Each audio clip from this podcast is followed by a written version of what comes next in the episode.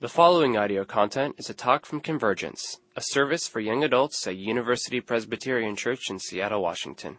For more information, please visit our website at upc.org forward slash young adults. Hey, will you guys do me a favor? I don't, I don't ask uh, this a lot, but uh, uh, it's a cold night. Uh, it's a uh, night where I know that a lot of folks were scared of the snow. Could we do? Would you just do this for? Could we kind of come in close? Let's just pretend this is a fire, okay? We're not actually on fire, but let's just pretend that's a fire. Would you guys mind coming up, coming in close? Let's fill in these rows right here, so we're together. Yeah, that's perfect, Kyle. Right, right there.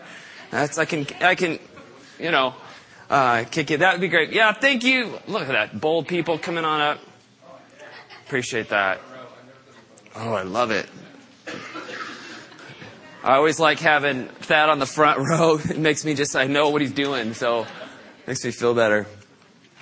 Hey, I am glad you're here. Um, uh, after a day like today, and and uh, and certainly uh, with things like snow, I know uh, you know some people need to be at home because they they feel more safe or whatnot. But I'm glad you're here uh, for us as we begin uh, our time together, as we come together, as we worship. Um, we do, are going to be talking about liturgy a little bit. Um, I kind of didn't want Kyle to tell you that because I didn't. I kind of wanted to trick you into it. Uh, because I know that liturgy can be uh, sometimes a word uh, that's not very exciting. It can sometimes feel like if if we have any church experience, we feel like, yeah, I've been to churches that talked a lot about liturgy. I didn't know what it was, and it was boring.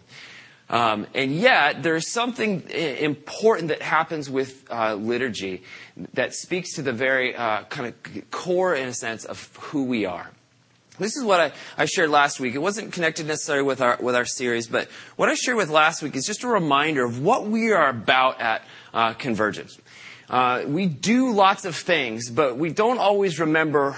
Perhaps, or we just get in the motion. I get in the motion of them of doing things uh, that are church, and you start to feel like, well, it's church, but sometimes I don't know why I'm doing it. Well, here's why we're doing it. This is my hope for convergence: is that is that what would be happening now somehow, mysteriously? I don't take all the credit at all but somehow would be a part of God doing something in your life so that 10 years down the road, 15 years down the road, 30, 40, 50 years down the road, you'd be able to look back and be able to say, God is doing something in me, that, that something in my life is, uh, I could say it's worthy of the gospel.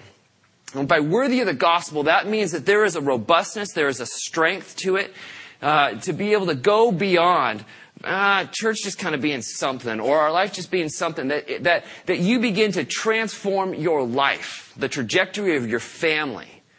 That you become the person that is, doesn't just go along with what happens at, at, at work, but you actually might be part of changing the very culture of the place uh, that you're at. That you become a, a, better father, a better mother than the ones that you had.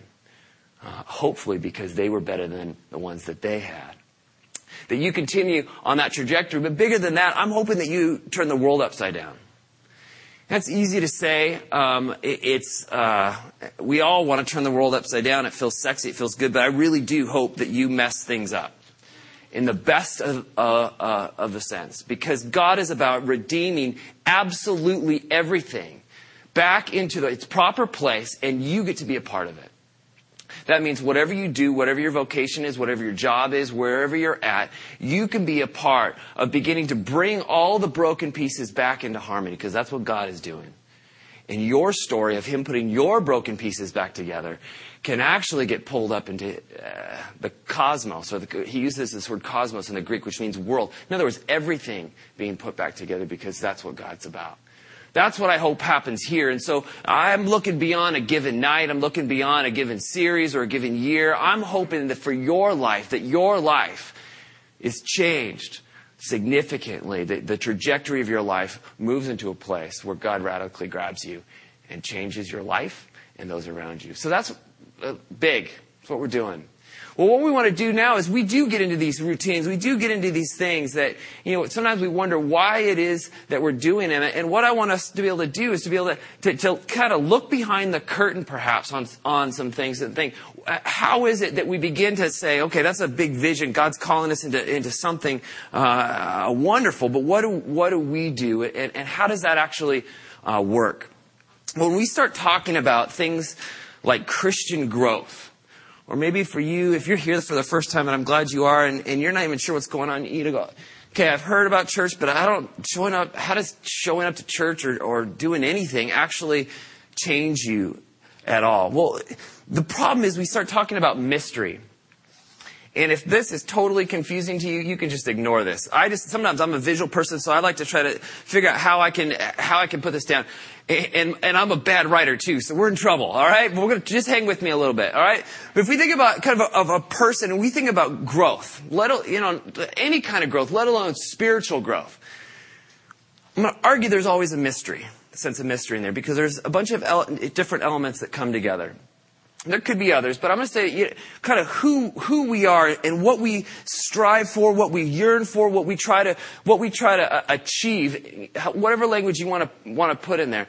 What we do, it, it's a, a, combination of a couple things. First of all, it's kind of i am going to just say core identity because we're this whole thing's called core, so I have to fit it in whenever I can.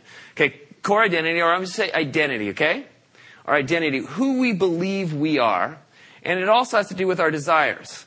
Now, our desires uh, fundamentally are not bad. There's lots of desires. They're God given desires. Um, and they're not bad. Sometimes we think God desires, they don't go hand in hand. They, they do, absolutely.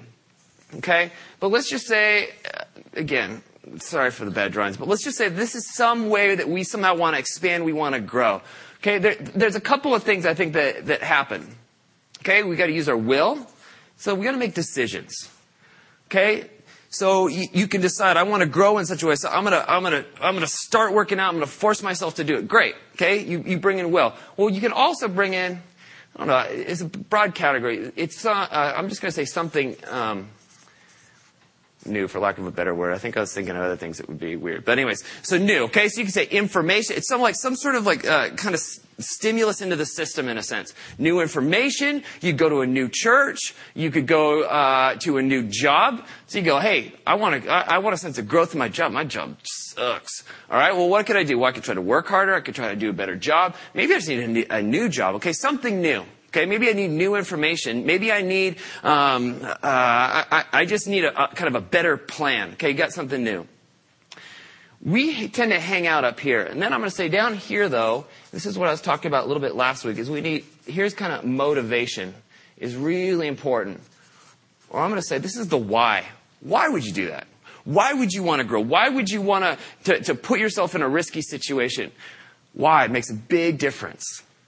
Okay, why? Uh, uh, yeah, it makes a big difference. I'll come back to that in a second. And then I'm, gonna, I'm just going to say, let's going to call this the X factor. There's always something that's outside of our control. A lot of these somewhat are in our control. X factor is always out of our control, and it happens all the time. Let me let me demonstrate. This is not just about kind of spiritual growth. Okay, there's always a sense of uh, mystery. So think about a job. Okay, you can uh, apply yourself. You can apply yourself. You can write up a good resume. You can figure out how to, to interview really well. You can get uh, job skills. You know, so you, can you can kind of have good information. You can have will. You can you can want to kind of get get at that. You could still feel like you're the best person, and yet you're not given the job. And you go, what in the world? I'm the best person possible. I saw some of the jokers they were interviewing. I mean, good. I mean, that guy can't work at all, right? There's always this sense that no matter how hard you try, how much, how good information you have, no matter what you feel like you want to get into, you know, you have good motivation, there's still this X factor. There's still this mystery. And yet, hey, nothing's ever going to happen if you don't actually get your butt out there and hit the street if you don't write up your resume, if you, if you don't figure out what is it about this company that I, that I should know, if you don't keep yourself motivated, I mean, this is where, man, job hunting. I get some of you guys are, are out there. You're looking for jobs uh, just because you don't have one. You're unemployed right now, or you or you want to change jobs. The hard, the most brutal thing is to keep up the motivation because man, your will just deteriorates. You send out a million things. How do I keep my motivation up? I mean, this becomes a big deal. Okay, another thing. Let's talk about relationships. Always a mystery. Okay? We like to joke about it, but think about it. Always a mystery. Dating, marriage, always a mystery. Anybody that tells you that they have it figured out is just lying and they're trying to sell you something. Okay? Do you have to apply? Will. Yes. You better get out there. You gotta, you gotta get out there and, and risk. Uh, new information. I mean, you could, you could, in a sense, you could, you could be sharp. You could have, you could have all, you could think you could have it all together. You could think you have the perfect date, the perfect plan. You're, you think you're bold. You're out there she could still look at you and go, gosh, you're, I mean, how many, how many of you heard of this before? You know, you're, or from a guy or girl, you, you're so nice. It's just, it's not you, it's me, right? X Factor. Boom. Brutal. And you're like, come on, I just gave you the, this is my, my friend used to talk about the golden egg, right? When he would like, when he present the golden egg to girls. He, you know, it was like, you, if you don't take that, you're not worthy of me, right? The golden egg, you present the golden egg and they just go, yeah, oh, not really into you. And, and you're like, you're so frustrated. Like, I, but everything, everything, it works, but it doesn't work. Anybody who's married will tell you at some point, look, at the end of the day, it's it's a mystery. You could, I mean, married couples love to talk to single people about how you know how they can suddenly suddenly make it work, right, for relationships. But at the end of the day, you just lucked out, flat out. All right. Let me just tell you, that's that's the truth. I'm married. At some point, you go. I mean, because really, you're gonna go. Yeah, I could be suave. Yeah, I was bold. Yeah, there's all this stuff. I mean, if you don't get out there, of course, you're not. You're never gonna get a date if you don't actually date, right? So at some point, you got to get out there. At the end of the day, you just kind of go. If only he knew. If only she knew. I hope they don't find out, right? And so you try to get a ring on their finger. So there's always, there's always a sense of mystery. And let me say this. Some of you will not get married. Some of you will be single. And you know what? It's not going to be because you're particularly broken or didn't do it right or, or are more messed up than anybody else. Because the most frustrating thing in the world is to see couples who you go, I don't know how that guy got married. He's a total idiot. I mean, he's a doof. Why does she like him? I don't get it. Why does he like her? I don't get it. There'll be some of you that for whatever reason, the X factor, whatever reason, it just doesn't work out. And it's not because you are any uh, more or less uh, broken or good. It just doesn't happen sometimes. Kids, clearly there's will. All right? There's things you can do. Some people just cannot have kids. And yet there are some people who, who it should be illegal for them to have kids the way they raise kids, right? You think, gosh, you're pregnant without even thinking about it. And we're, you know, we're spending thousands of dollars. X factor. What happens? Okay? I bring this all up because as we begin to think about things, so often what we talk about when we think about growth is we like to hang out up here. We like to talk about will, so this is resolution. Okay, this tends to be grit in our teeth. New. We like to talk about new. Okay, I need a new plan. If I only had a new plan, I could change. This area of growth in my life would change. You know, maybe what I need is I just, I need a new church because this place, you know, sucks. And so that's the problem. So I'll just, I'll, I'll change churches. I need a new job. So I just need to, to, move to a new job. I just need to, I just need to try harder. We like to hang out up here. And, and it's not that these things aren't important. But if you keep switching jobs after job after job after job, and everywhere you go, you're always persecuted, maybe you need to start looking a little deeper. Okay? Maybe job, when you keep getting kicked out of jobs over and over again, maybe it's not always, uh, there's something else we got to get into. What we don't want to talk about is the why and the motivation. The motivation, because this gets, uh, we can talk about this gets a little bit trickier because this starts to talk about what our, it starts to interact with our identity. So what I want to do is we go through uh, the next couple of weeks is I want to begin to kind of scratch the surface and begin to look at the whys behind some of the things that we do within, and this is any, any kind of Christian gathering. It could be things that people think about in a worship service. It's also just what we do, why we do things within a Christian community, but so often we forget. I forget why we do it. And, and pretty soon what it feels like is it just feels like, yeah, it just doesn't, it doesn't work. Well, part of the problem is that the why, we've forgotten the why.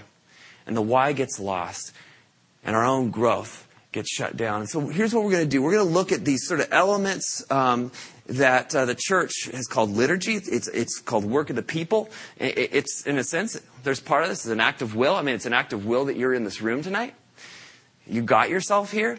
And yet there's got to be more behind that if we're going to understand any sense of, of interacting with something bigger than ourselves, with God, with any kind of a sense of growth. So here's what we're going to do. We're going to look at a couple elements. Gathered. Okay. Honest. Honest is going to talk about confession and assurance. Why do you do that? I mean, I'll just be honest. I get tired of, of, saying confession week in, week out because you know what? I'm just not creative enough to actually have anything really to feel like I need to confess. Okay? I'm fundamentally a boring person. Okay, I've been too good in my life. So what do I need to confess uh, every week? What's going on with that? Okay, illuminated. That's the sense of why do it, what's important about coming God, around God's word. We always come around God's word when we have gatherings. Uh, they can look. Uh, you can have a small group gathering. You could have a gathering uh, like this. You could have something in a fancy sanctuary uh, like next door. Secure. That has to do with a sense of uh, this word sealing, which is this really weird word, and there are some liturgical acts or, or elements that are involved with that.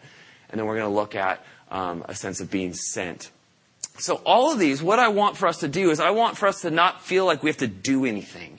What I want for us is, is to perhaps examine or re-examine uh, why it is that we do these things so that we can perhaps uh, enter into a place of growth uh, that might be bigger uh, than one we're experiencing now. So we're going to talk about gathered. You hear you're gathered tonight. There's a sense uh, of it's important in the Christian faith to be gathered. And so what I want to do is we're going to be getting a little bit of a framework for tonight and how I'm, uh, I'm, I'm, thinking about this, but also uh, we're going to start kind of right at the beginning. So to do that, we're going to uh, start at, at Genesis. Um, so let me just pray and then we'll, we'll jump in. Lord, thank you uh, for this evening. For those who are here, Lord, for those who are not here, Lord, we pray for safe travel all around. Uh, Lord, we pray we would be present in this moment, that we would be able to hear what it is that you want to say. As we're gathered in this room from busy days from various places with uh, hearts that are heavy, hearts that are joyful, hearts that are full of doubt, hearts that are full of faith, hearts that are sad, hearts that feel like today was the biggest win. Lord, we, we want to come before you. And we want you to be able to speak into that. And so, Lord, use your scripture. We pray as we look into it uh, to open our eyes. Um, help us understand what it is you're doing and what it is you're calling us to. In your name. Amen.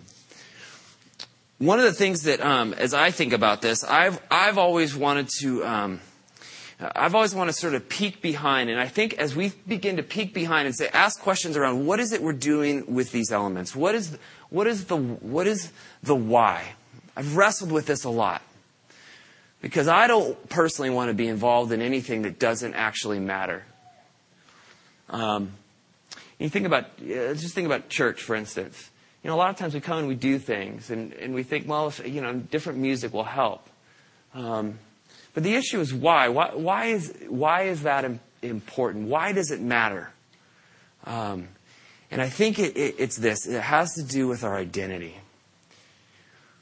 These elements, these ways that we interact and we grow, it has to do with our identity. And I think if we're going to understand that, we have to go to Genesis. So, what I want to do is I want to read through Genesis a little bit with you. Some of you know this story, some of you uh, don't. But Genesis is all about origins.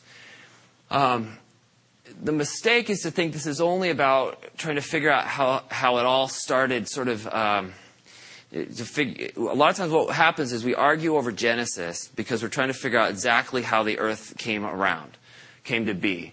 And what we miss is that it's talking about, yes, it's talking about that, but it's also talking about larger issues of origins.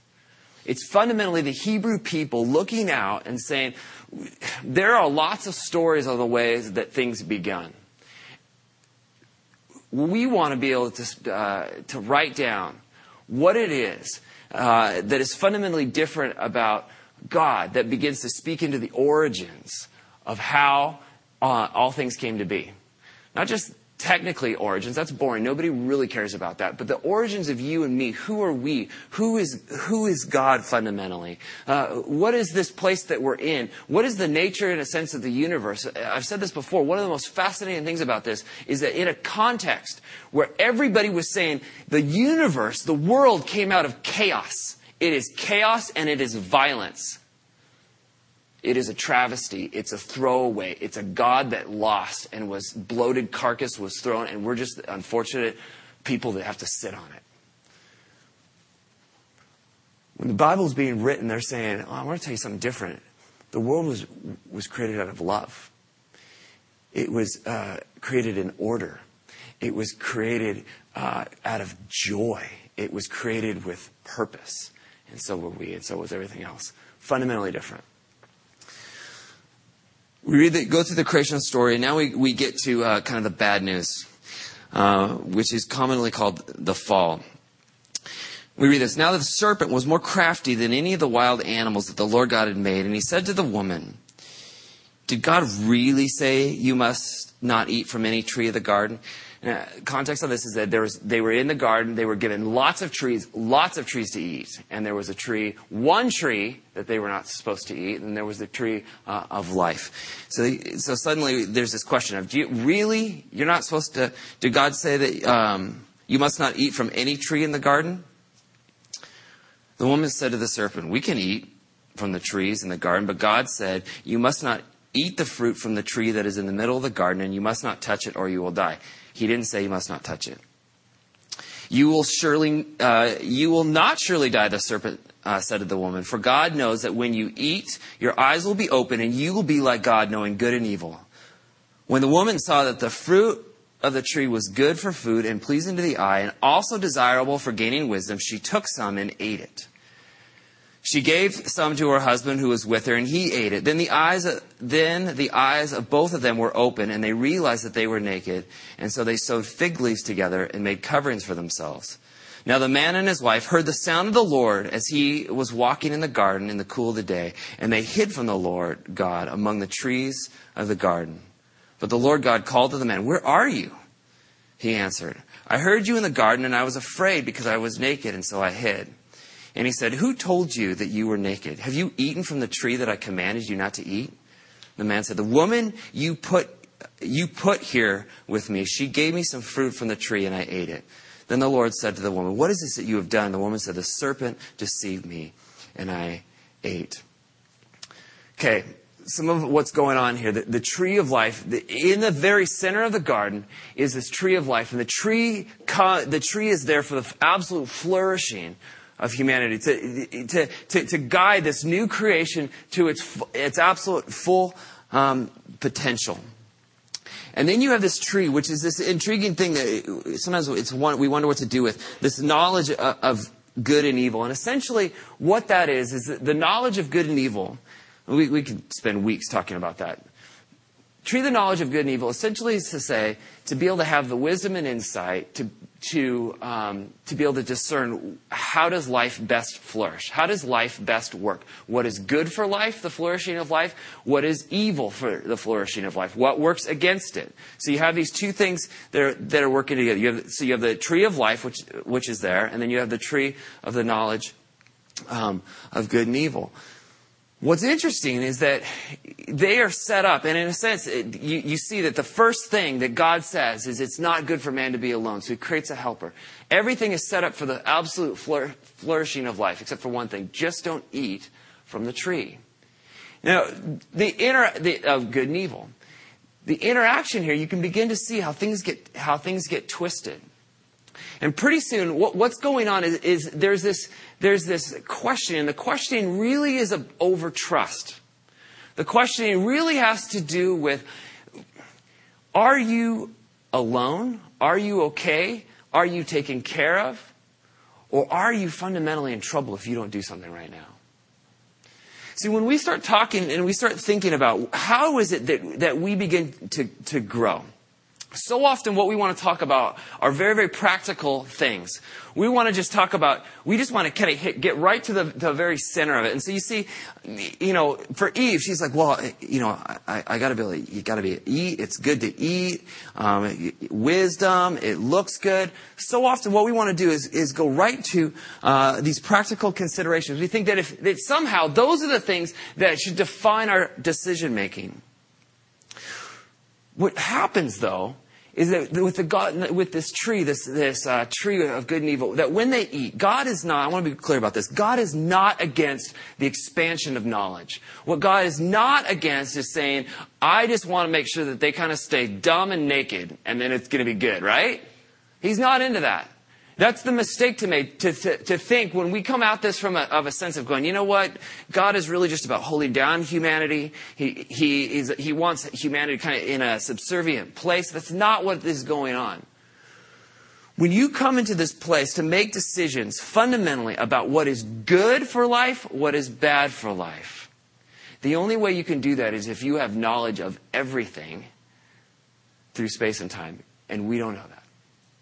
The knowledge, to be able to take the knowledge of good and evil, but what fundamentally was being said is that I want to take that responsibility on myself because I do not trust that God has my best in mind. That what the creator that has given me everything that I have needed He's, he's asked me simply to leave that alone. And yet I'm going to take that on myself because it's not really that I'm interested necessarily about knowledge. I just want the practical tools so that I can make things happen myself. I want to take the responsibility fundamentally to be able to figure that out on my own. I will make my own judgments about what is best for the flourishing of life or for what is evil. The problem is that's too big a responsibility. The problem is, it's too weighty because we don't know everything. We, we don't get how everything fits together. We don't know all the dynamics that go into things. Uh, we don't even know when sometimes we need to hold off for just a little bit longer or when we should jump in. So that God is not saying, I want you just to be subservient. I want to be, this is where we get mixed up so much because we think, well, throw off the shackles what God has done. Because God really doesn't want me to succeed. He just kind of wants to eh, keep doing it. No, it's about saying, look, God knows. He put everything together. He created everything. He created everything with a purpose. He knows how it works. So to be able to take the responsibility to fundamentally judge how life works best is too big a responsibility. It's me saying, I, I, I will be the ultimate judge of that instead of living in a place of relationship. Eve and Adam, it's not Eve's fault, by the way. Adam and Eve decide, I will choose to live in isolation instead of relationship because fundamentally I think that that's the best way to go. This is what we call capital S sin. Okay? We get off track when we begin to think that um, things like sex or swearing or not having your shirt tucked in or, you know, is what God cares about, right? Sometimes we, get that sense that churches, what churches, they, they care about kind of this moral behavior. Yet there could be ramifications of that, but those things are really come out of this place first and, foremost of saying, I am going to totally um, judge. I am the judge ultimately of how life um, should work. Motivations.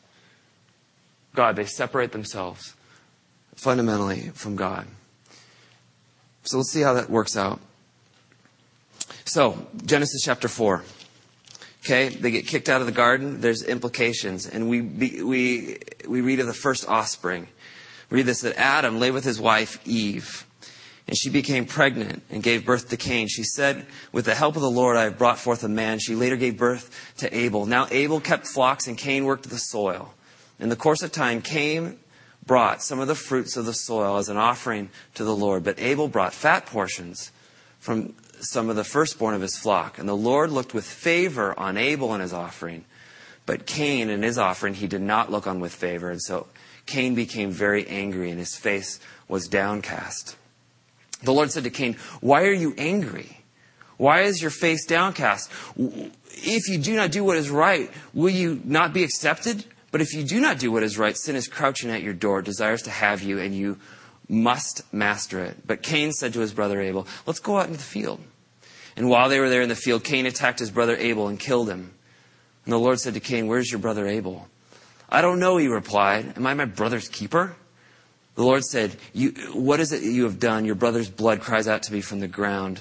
Now you are under a curse and you are driven from the ground um, goes on to say, when you work the ground, it will no longer yield crops for you. You will be a restless wanderer on the earth. And, and Cain eventually goes, look, this is too much for me. I, whoever will find me will, will, will kill me. So you begin to see the immediate implications. What does it look like for me to be totally autonomous from God? Well, you see the implications quickly in Adam and Eve. They turn on each other. They don't grow in any sense. They, they become immediately fearful. What's the implication of Cain? Look at what Cain does. Cain is saying, I don't know why is it that he gave a grain offering versus a, a different kind of offering. The, the, point is this, that God clearly eh, eh, said, you by implication, look, that's not the offering I asked. But Cain said, look, I don't really care about you. I don't really care what you want. This is what I think is best. I'm going to give you a grain offering. What, what are the, what are the, how does that work out for him, right? We see immediately he decides to choose relationship based on his terms alone. Then he gets angry. Then he gets violent. Then he gets fearful. You see, at the end, he ends up becoming this restless wanderer driven by fear. So my question is, fundamental for us as we think about this, alone or gathered, what is it that is true about you at your core? Is it primarily that it is only you, and that uh, only it is only you, or other others and God in the mix? See, when we come together and we, have, we come together into a place like this, or we come together around a Bible study, or we, or, or, or we come together and we, we bless each other and pass the peace, what we're fundamentally beginning to change is to say, uh, I am beginning to reform my core. I think fundamentally worship is about reforming what is broken in Genesis 2, uh, 3, and 4. The motivation becomes different. The why. Why do I do this? Am, am, I in this? Am I growing? Am I doing this because I'm fundamentally alone? So therefore, I need to earn somebody's affection. I need to earn somebody's love. I need to earn God's love. I need to prove to Him that I'm okay. Or am I doing this out of a sense of gratitude? Because man, that's that's just who God has made me to be. I, I'm doing this out of a sense of I'm loved. I'm cared for. It drives your actions um, in very, very different ways. When we come together in a, in a place like this, see, we, we begin to say a couple of things. One, um, we're broken. And really, it's a way of saying we're human. It's a way of saying, look, I am not, I don't get everything. I don't understand everything. There are mistakes that I have made. And when you walk in this room, so often what we do when we try to come together in groups is, see, we, we say, well, I'm going to come with people who have kind of a, a similar likeness. Therefore, that's how we can have a sense of commonality, right? That I'm going to prove to you that I'm, I'm hip, or I like the right music, or I play the right sports, or um, I, I can, I watch the right shows. That's where our commonality comes in. I have to somehow prove, because really, I'm alone, and I have to prove myself. But when you come in here, you come in here and you hang out with people that you probably don't like. You don't have to prove anything. And, and, I'm not saying that when you walk into a church, you always feel this. I know, unfortunately, that sometimes when you walk into any kind of Christian gathering, sometimes you feel like you have to. That's a mistake. That's us drifting up into here. That when we come together and we gather, fundamentally, it is an affirmation, it is a reminder that I don't have to have it altogether. That the people that are in here could be making a lot more money than me, could not have a job, could be down and out, could come from a broken family, could come from a, a healthy family. It's not about what I can do to prove to other people. That's not how I make my decisions. It, it fundamentally is about the fact that I, I need help. And, and we're all in here saying, I'm looking for insight something that is bigger than me. And, I'm in here with others. And, and so when I, you begin to feel like, gosh, I feel like a failure, but I can't admit that to anybody. I, I feel like I just don't get relationships right. I feel fundamentally like I'm broken. Instead of trying to pretend, well, I'm alone, so I better make sure that nobody ever experiences that. I don't even want to share that. I don't even want to allow myself to hear that. You can finally let that go and go, gosh, I'm not supposed to bear all that weight to figure it out. I'm not supposed to figure it out all on my own. The other thing is you come in this place and you can, and you can also hear that, that when you walk in here, it's an admission that, that, I need help, but it's also, you come and you look at a whole bunch of people that are, that, that have said, yeah, I, I, need mercy, but you know what? I've also received mercy. That, that fundamentally I'm loved. That God has said, you don't have to earn anything. You just, you just need to open your hands to me and you got it. You have my love. You have my forgiveness. That when we walk in this place, it is not because of anything you've done, but man, you just got it because it is my absolute free gift. I, I, my whole deal is to, is to pick people up out of the mud. You just got to admit you're in the mud. Where we make mistakes and where we begin to, the things that we do, let's just say the liturgical things that we do in, in a church or the, the activities we do in a church, when they get, when they begin to, to go bad and lead us in a whole different direction is when we begin to think, well, I'm actually pretty hot. I'm pretty good. I'm not like them.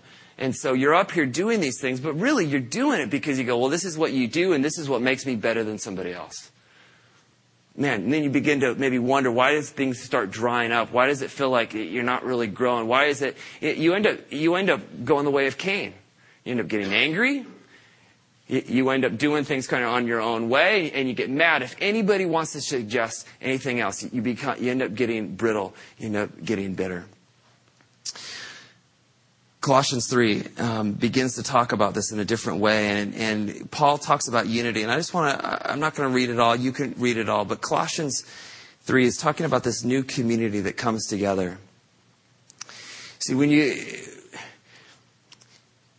Paul's saying, look, you, if we're going to start talking about different behavior, if we're gonna, if you're gonna, if you're said, I, I'm, ti- I'm tired of fear, I'm tired of anger, I'm tired of um, I'm tired.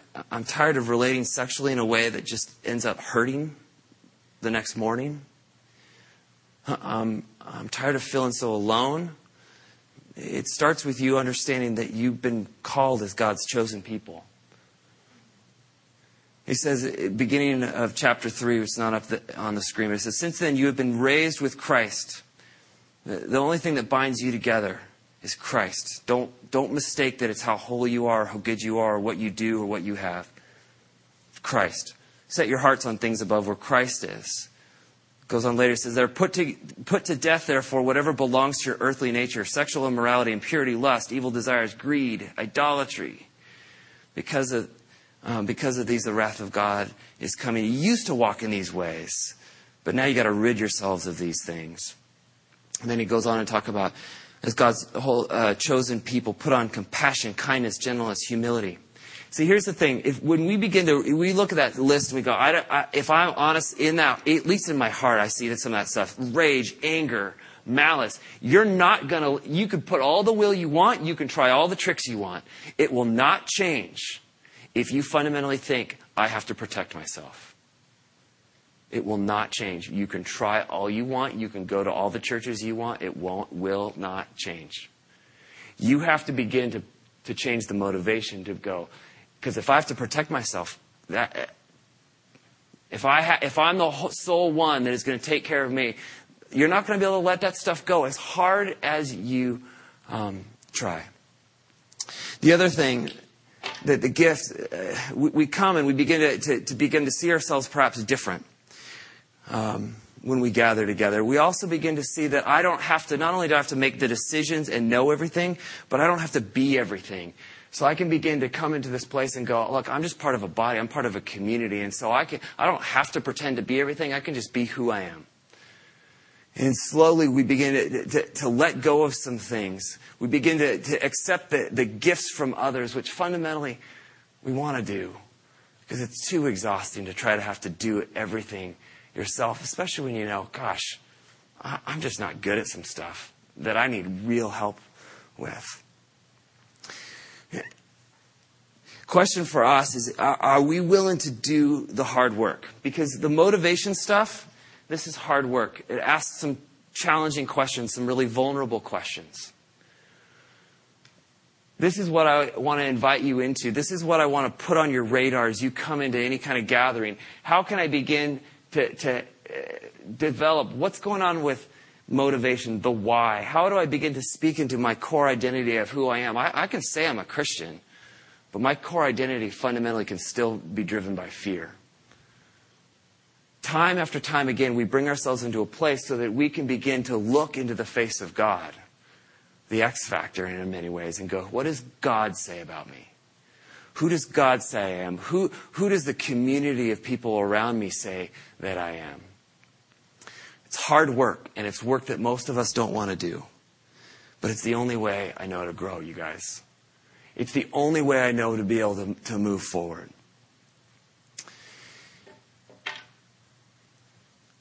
if you're going to be like I, I shared a, a, my friend Connie, who I just look at and I go, man, I want to be an old person like he is. If I'm going to be like that, it's going to be by day by day coming into a place where I, my identity is rooted in the fact that I need to trust in God, that it is I am not on my own, and I need Him, His insight. I need His people to come alongside of me. I need Him the thing I respect so much about him, I mentioned this before, is when I run into old people who seem like the most saintly people I know, and they go, Gosh, I'm learning so much each and every day. Because they're in a place where they're open to, absolutely open to who God is.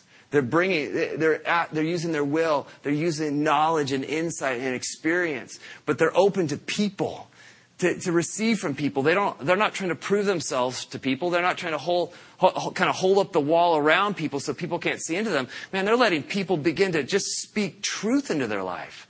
That's why they become, that's why they're so great instead of being crusty. It's hard work. Let me give you an example. I've wondered out whether I should share this or not, but I, um, I will. Um, and I say this because um, um, what we're being called to you guys is not to tinker around the edges. What I long for you is to be changed at the core. Not to act courageous, but to be courageous. Not to act beautiful or look beautiful, but to be beautiful. Not to act selfless, but to be selfless and to let it come out of who you are. But the only way you do is you get yourself in here and fundamentally you put yourself in a place where God can begin to speak into your life. But it means looking deeply at yourself. It means looking into those places that you don't want to look.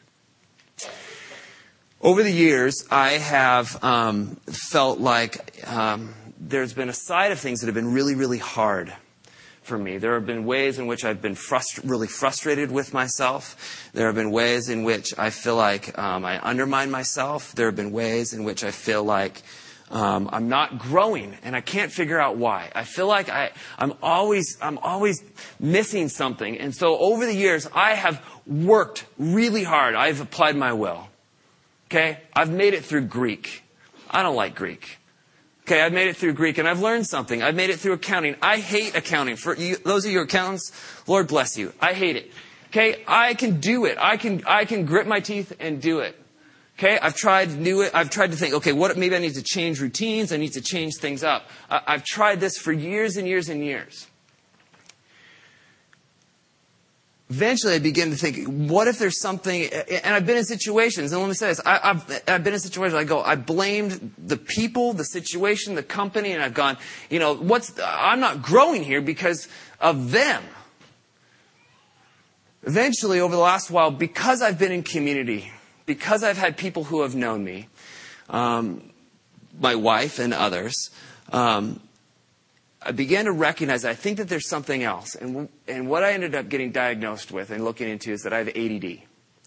Okay, I don't want, I, I don't say that easily because sometimes it can feel like it's voyeuristic or, um, and I don't, I haven't shared because I have felt like fundamentally I've had to protect myself, motivation, my identity.